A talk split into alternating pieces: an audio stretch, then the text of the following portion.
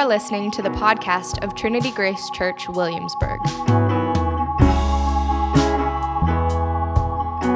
Our longing is to see heaven come to earth in Brooklyn. For more information on our church, please visit tgcwilliamsburg.com.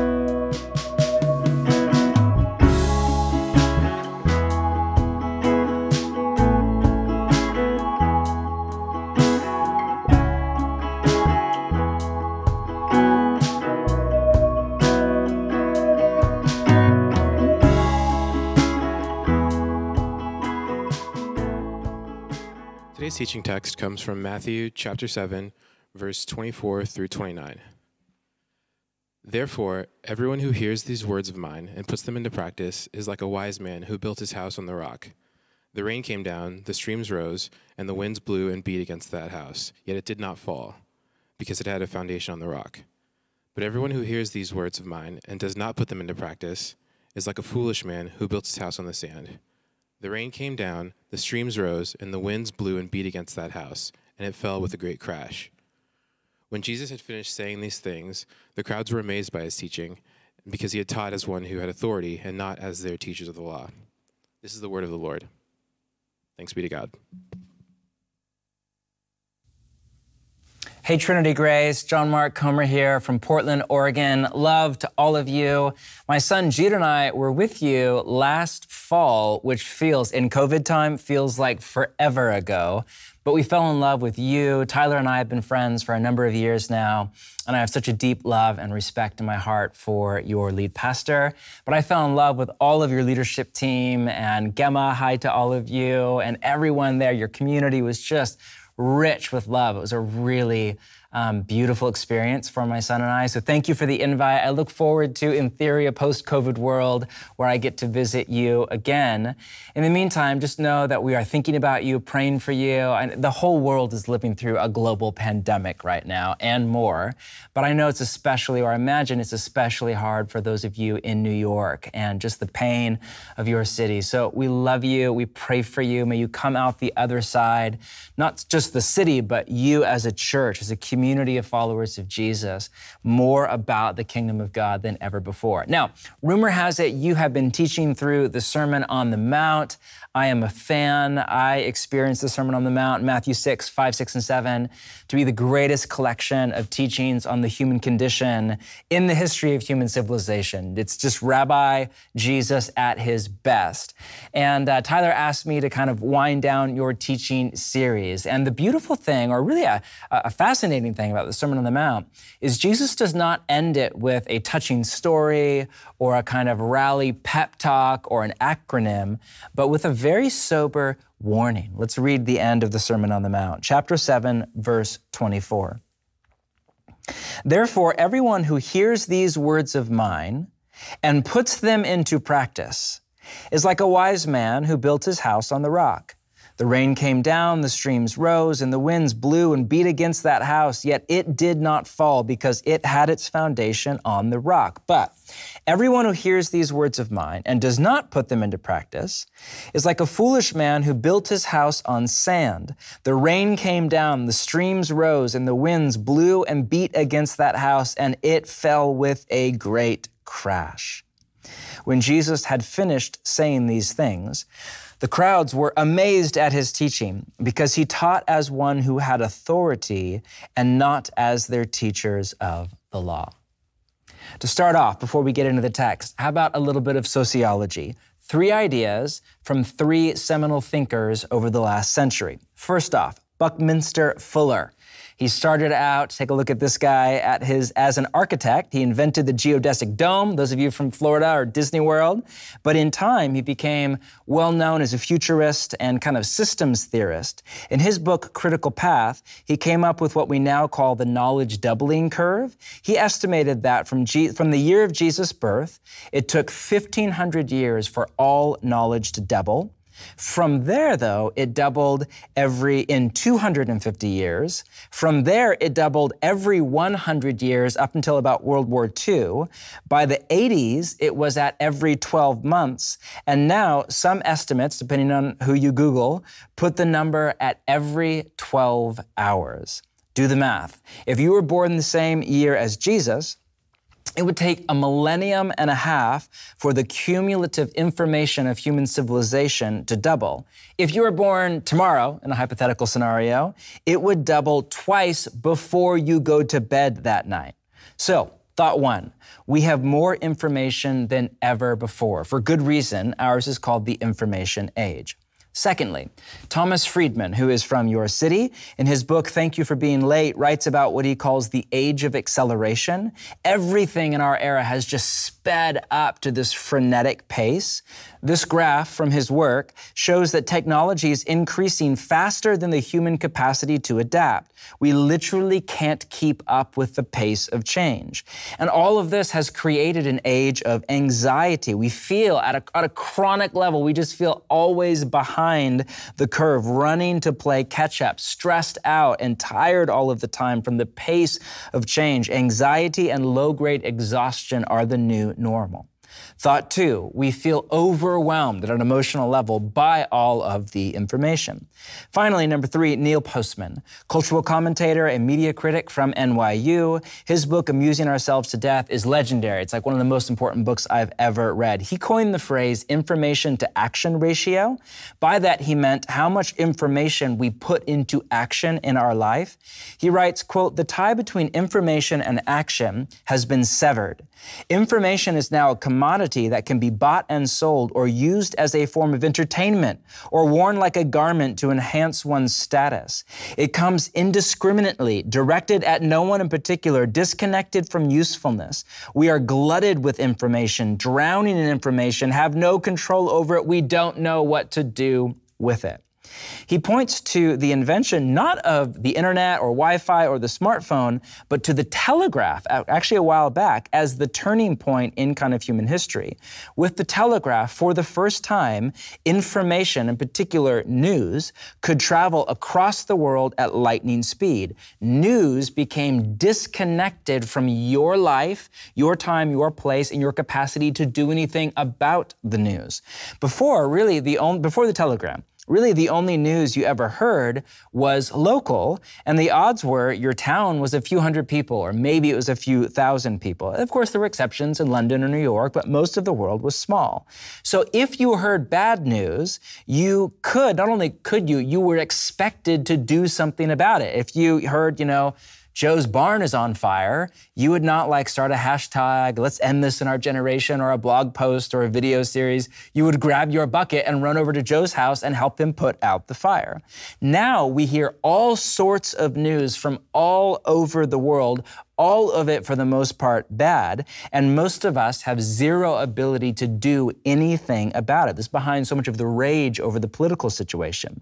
What this creates in us is a state of being used to hearing vast amounts of information and then feeling powerless. And either we feel anger or we just, most of us slide into apathy and we do nothing about it. As the saying goes, in one ear, out the other or what Postman called a low information to action ratio. So, to recap, three ideas. One, we have more information than ever before in human history. Two, we feel overwhelmed by all of that information. And three, we're used to hearing all sorts of information, even feeling moved by it, and then doing nothing about it. But for Jesus, this just won't do. Let's work through his teaching line by line. Again, 24. Therefore, everyone who hears these words of mine. Now, by these words of mine, Jesus is referring to the last three chapters, or what we now call the Sermon on the Mount, which was not called the Sermon on the Mount at the time. It was just called Jesus is up on the Mount and he's teaching, and it's brilliant, and we're all here. Now, let me nerd out on you for just a three, just two or three minutes, and let me just unleash my inner homeschooler on you. I'm so sorry. Let me pull back the curtain of Matthew's literary genius. The writers of the Bible, not that the Spirit is not involved, but man, they have far, they are far more intelligent than most of us give them credit for. Case in point, the Gospel of Matthew is divided into five blocks. Each of the five blocks ends with an in-depth teaching from Jesus, and each of the teachings end with the catchphrase, quote, when Jesus had finished saying these things. You see that in a minute in verse 28. That's like a little literary clue from the writer Matthew. Hey, you've come to the end of block one. Now, the five blocks of Matthew as a whole mirror the five books of the Torah or the Bible of Jesus' day Genesis, Exodus, Leviticus, Numbers, and Deuteronomy. And Jesus' five teachings in the five blocks mirror Moses' five sermons in Deuteronomy. This is like Christopher Nolan level dream within a dream sophistication. It's Matthew's creative, smart, literary way of saying that Jesus is a new Moses. He's teaching a new Torah. He's leading a new Exodus for a new Israel into a new kingdom of God. But it gets better. One of the reasons Matthew does this is because numerology was popular at the time all over the ancient world. It comes as no surprise that we find numerology in the Sermon on the Mount. If you outline, this is just no need to do this, but if you outline the Sermon on the Mount, there's an intro, the Beatitudes, blessed are. Then there's a thesis, like you are the light of the world, your city on a hill, all of that. Then there are 14 teachings that all flow together, one kind of train of thought, and then there's an outro, what we're working through right now. Now, each of the 14 teachings that together make up the Sermon on the Mount have what scholars call a triadic structure, which is just a pretentious way of saying a three part structure. In the language of Dr. Glenn Stassen, who's an ethicist from Fuller Seminary, they have one, a traditional teaching. Think of the first one in chapter 5. You have heard it said, do not murder. Then, two, a diagnosis of the, kind of the vicious cycle of the human condition. Um, in that one, it's you know anyone who sins against their brother calls them raka, and Jesus is starting to deal with how anger is based at some point in contempt, where you look down your nose not just at the behavior of another person, but at the whole person, and from a position of moral superiority, and that just does deep damage to any kind of relationship, from a marriage to a nation state. And then three, a transforming initiative in Stassen's language, which in that one, you know, where Jesus says, "Leave your gift at the altar, go be reconciled to your brother, then come and offer your gift. Just a small, creative, practical, tangible, anybody can do this step to take to move forward, to make an idea a reality in your body and life. Now, all that to say, seven and three were both numbers in numerology that were symbolic of perfection. And there are 14 sets of three. Dr. Stassen writes To Matthew in his Jewish culture, seven is a number of completeness and goodness, like the seven days in which God created the earth. 14 is double completeness and goodness, double rainbow, if you remember that.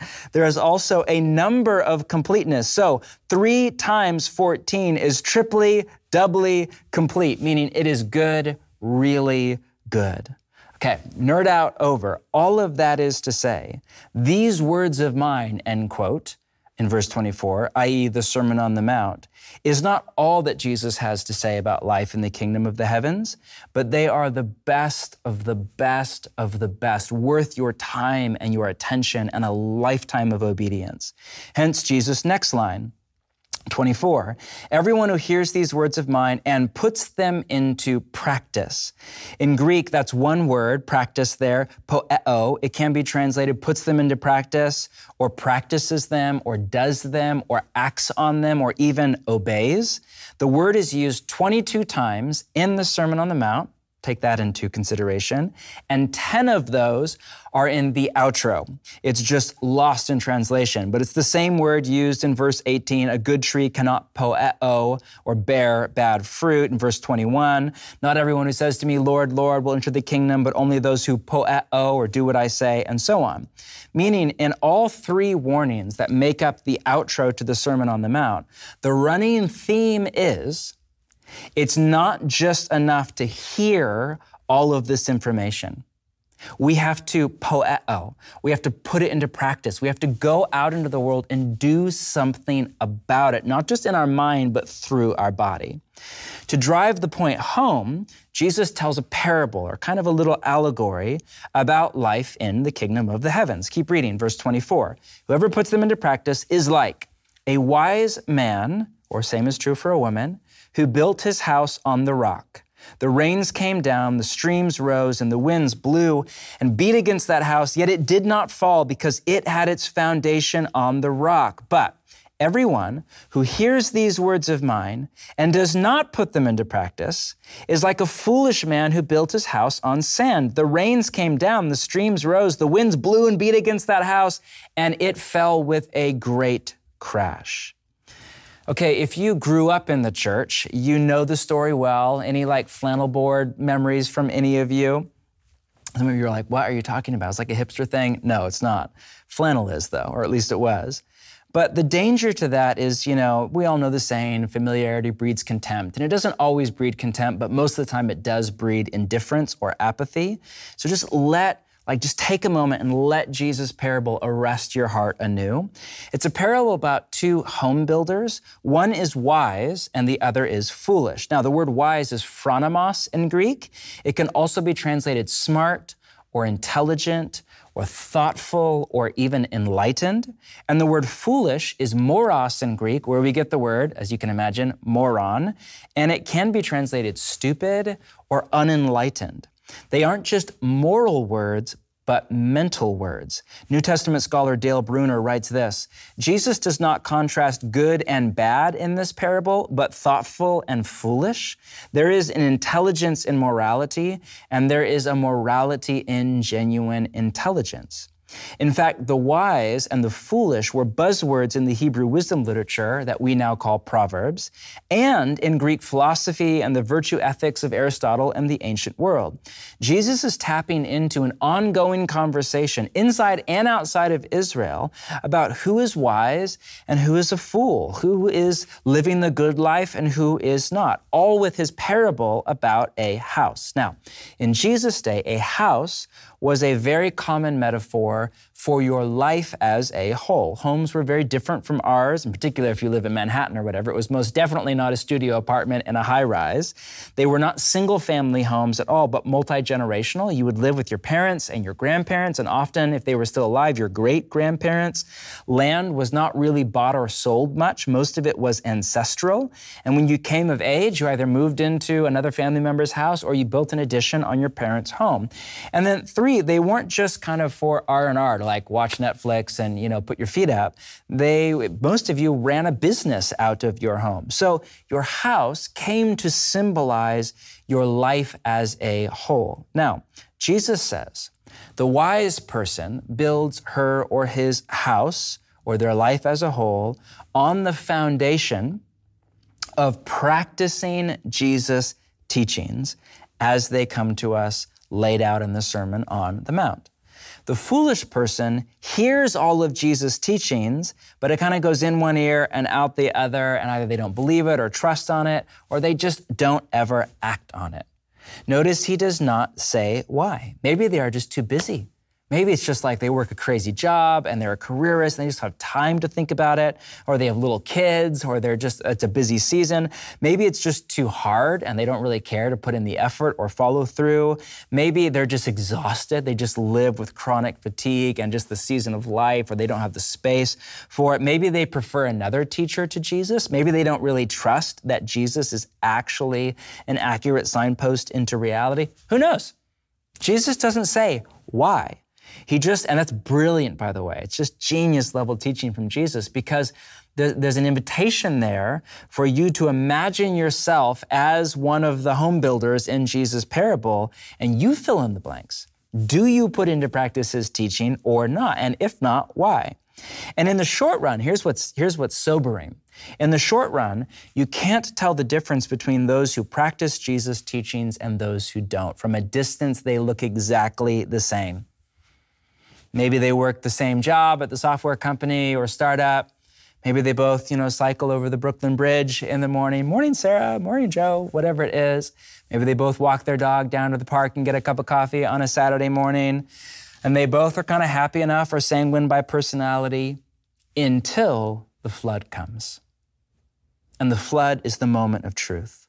The imagery of a flood comes right out of Jesus' world. Galilee was, and still is, a dry and arid place, but there are wadis that cut through the topography and cause flash floods.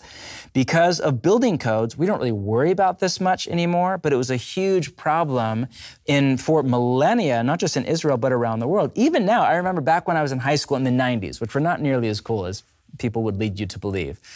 But I remember my family moved up from the Bay Area of California to the Portland area. Was my first experience with like winter, really, in the Pacific Northwest or anywhere for that matter. And my parents built a house. And, you know, in California, a house has a foundation, but you kind of just put some concrete on the ground and then you build a house. In Oregon, like where there's winter and there's rain, you have to like excavate out into the ground down six feet and you have to like dig down. There's all sorts of building codes. You have to build this whole thing. I just remember thinking, man, what is this overkill? And then our first, I think it was our first winter there, 1996, there were floods in our city. It just, there's this one year where it just rained and it rained and it rained. And there was a, the river kind of overflew its banks and there were floods all over the city, or kind of minor ones. And I remember one morning, there was this route I would drive to school every day, and it was one neighborhood over. We'd drive through, and it was kind of a, a, nicer neighborhood. And there's this beautiful custom home, huge house right next to the road. And I would drive by it every day. And I just remember driving by one day and doing a double take. It was raining outside, and the house was gone. Literally was there the day before, was gone. Turned out, it was on the front page of our paper, you know, the whole thing slid off of its foundation and went all the way, built on kind of a gully, went all the way down to the bottom of the ravine and was destroyed. And I just still, as a 16 year old kid, have this vivid image, image and memory in my mind of wow, a house that literally was not built on a solid foundation. Jesus, that was a far more common experience in Jesus' day than in ours. And he uses that kind of word picture as a metaphor for what happens when hardship comes your way. Notice, not if hardship comes your way, but when. When the flood comes in Jesus' mind. The flood will come. We're living through one right now. All of us are in a flood, so to speak, a global pandemic, economic re- recession, social upheaval, political polarization that's worse than really, some argue, than anything since the Civil War, in large part to social media and all sorts of other things. Like it's a really hard time, not to mention whatever just you're living through in your own life or marriage or story or family of origin. The flood will come. Jesus is brutally honest about the human condition, that his way doesn't lead us out of hardship, but through hardship. And that may sound morose, but I love that about Jesus. You know, what's the adage? I think it's in M. Scott Peck's book that if you expect life to be easy, it's really hard. But in a, a weird, non cynical, but in a weird kind of twist, if you expect life to be hard, it is hard. And it turns out that life, actually, in particular with Jesus and in the community of Jesus, is actually really good and rich and beautiful even through the hardship. This is where the rise of kind of the self help prosperity gospel in the Western church is a crisis of faith waiting to happen because the flood will come. Life is not just one kind of endless upward mobility journey. The flood will come and it will shake the house of your life and mine to the core. It's what's happening to our nation right now, to your city and to mine. It will reveal, and here's the gift it will reveal what our life is actually built on. If our life is built on greed and careerism and materialism and upward mobility, then the loss of a job will expose that. If our life is built on lust or addiction or sexual desire, then a divorce or singleness or, or a lost dream or a broken relationship will expose that. If your house is built on anything other than Jesus and his way, it will, quote, fall with a great crash. The word great is megale in Greek, where we, as you can imagine, get the word mega. It's a mega crash. We've all, I'm guessing, had front row seats to watch somebody's life implode. We see it, you know, on the internet or on TV with a celebrity on a regular basis. Pretty pick your week, and there's some kind of self implosion of a celebrity figure, even in the church, even celebrity pastors in the church. But often we just know it from our families and our friends. And it's not always like, you know, a crisis or some like dramatic thing where we get this text message in the middle of the night. Sometimes it's just the slow unraveling of a life over years or even decades. Somebody's character catching up, or, up to them after decades of outrunning or trying to outrun the inevitable. As the saying goes, character is destiny. I have somebody I love very much right now that I'm watching just their life, and they're much older than me, uh, multiple marriages, all failure after failure, broken relationship, estrangement after estrangement, becoming more and more unhappy and morose. And I'm just, my heart is just, ah, somebody living in the prison of the consequences of their own decisions and the constraint of their own character. It is sobering. If those stories, not to slam anybody, it's not to judge anybody, it's for you and I to wake up. If those stories do not scare you a little, and often they happen to better men than I, better women than you, if they don't kind of just ground us a little bit in a healthy kind of fear, remember there's a healthy kind of fear? I'm like not really here to pep you up, sorry, but there's good news coming. But there is a healthy kind of fear to that. There's a healthy kind of sobering. They should arrest our heart. They should wake us up and, and cause us to examine how we are living and wake us out of apathy or indifference or compromise. And in a day and age where you know, one, we have more information than ever before in human history. Two, we're overwhelmed by all that information. And three, we're used to hearing information and even feeling moved by that information and then doing nothing about it at all. This is a much needed wake up call. Information, you all know this. this is what I was there teaching with you in September, and you get this so well from Tyler and your leadership team. Information is very important. The mental maps that we believe, the, the scripture, the role of scripture in our mind, and not just in our worldview, but in our neurobiology, this is key. But information alone does not equal transformation. You can't think your way into Christ like character. Knowing something is not the same as doing something, much less as wanting to do something something. Jesus was a rabbi or he was a teacher, but the point of his teaching was not just to cram more information into your head and to make you get an A plus test at the end of your life. It's not enough to know the Sermon on the Mount or even the Bible itself like the back of your hand, even in the original Greek or Hebrew. That's great. But Jesus' end goal isn't to inform you, but to transform you into somebody who's like him and in doing so, your best self. Like that's the end goal of the spiritual journey. Knowledge is a means to an end and you can't like acquire knowledge on the way. That's not how you become like Jesus. And yet, tragically, in a cultural moment where a low information to action ratio is the default setting, or we're just used to just mindless scrolling of information and news and tidbits on our phone, so many of us read te- Jesus' teachings. And in all honesty, we just, yeah, smile and nod often and then walk away. What about you? What about me? Are we, I have, to, I have to ask myself this question Are we, am I practicing the way or the teachings or the life in the kingdom that Jesus has for me? In a community, the one that you're in, by the Spirit? Or is there something waiting on kind of the dock of your life or mine that the Spirit has moved you to do, a step that you know you need to take, a, a habit or a decision or a relationship or an apology or repentance or a step of faith, whatever it is, are you the wise or are you the fool? Am I the wise? Am I the fool? Now, one last line. When Jesus had finished saying these things, the crowds were amazed at his teaching, just blown away, because he taught as one who had authority and not as their teachers of the law. The rabbinic style of the day was to quote another rabbi who came before you. In fact, that's still kind of the rabbinic style. Your authority was vested in a previous teacher. But Jesus did not do that. He would quote scripture, but more than often, he wasn't really an exegetical Bible teacher. He was at times, in the Sermon on the Mount, he does that. But he would just say, Truly I tell you, and then boom, make a statement about reality, about the way life actually works. And it just put language to the felt experience of the human condition. The word for that kind of resonance with that tuning fork kind of you feel it in your bones with reality is authority or exousia in Greek. And Jesus' authority was rooted in not I studied under this teacher or I have a degree from this school or I have letters after my name. That's all great stuff. It's not a critique of that at all. But his authority was rooted in the truth of his words and the truth of his life behind the words. I love Eugene Peterson's translation. It was apparent he was living everything he was saying.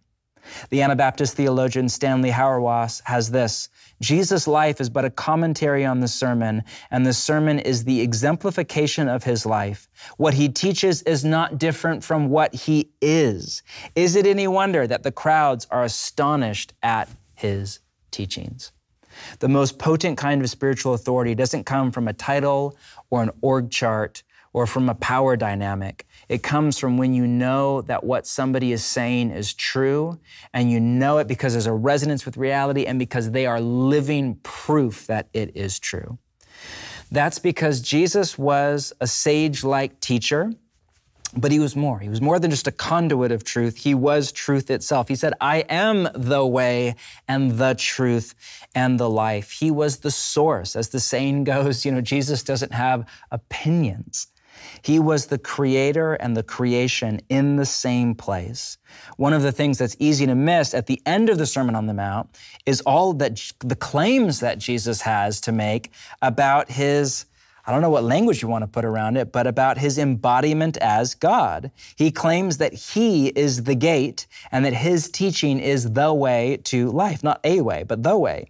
He claims that on Judgment Day, people will say to him, Lord, Lord, or in Greek, that's Kyrios, Kyrios, the word that was used for God. He claims also that on Judgment Day, people who don't know Him will be sent away, not who don't know God, but who don't know Him. He claims that in the meantime, people work miracles in His name, but not in God's. And he claims that His teaching is the foundation to erect your life on. No rabbi had ever said that before. It was common to call the Torah a foundation for your life. No teacher had ever said his teaching is the foundation. That for a Jewish rabbi would have been blasphemy or at least delusional megalomania, unless you were more than just a rabbi. You were the creator, and the creation in the same place. You were the beautiful mind behind the universe itself come into said universe to bring it back into union with the Trinitarian community of love and joy and peace that we call God. My point is, these are not the claims of a Bhagwanish teacher who has lost his mind.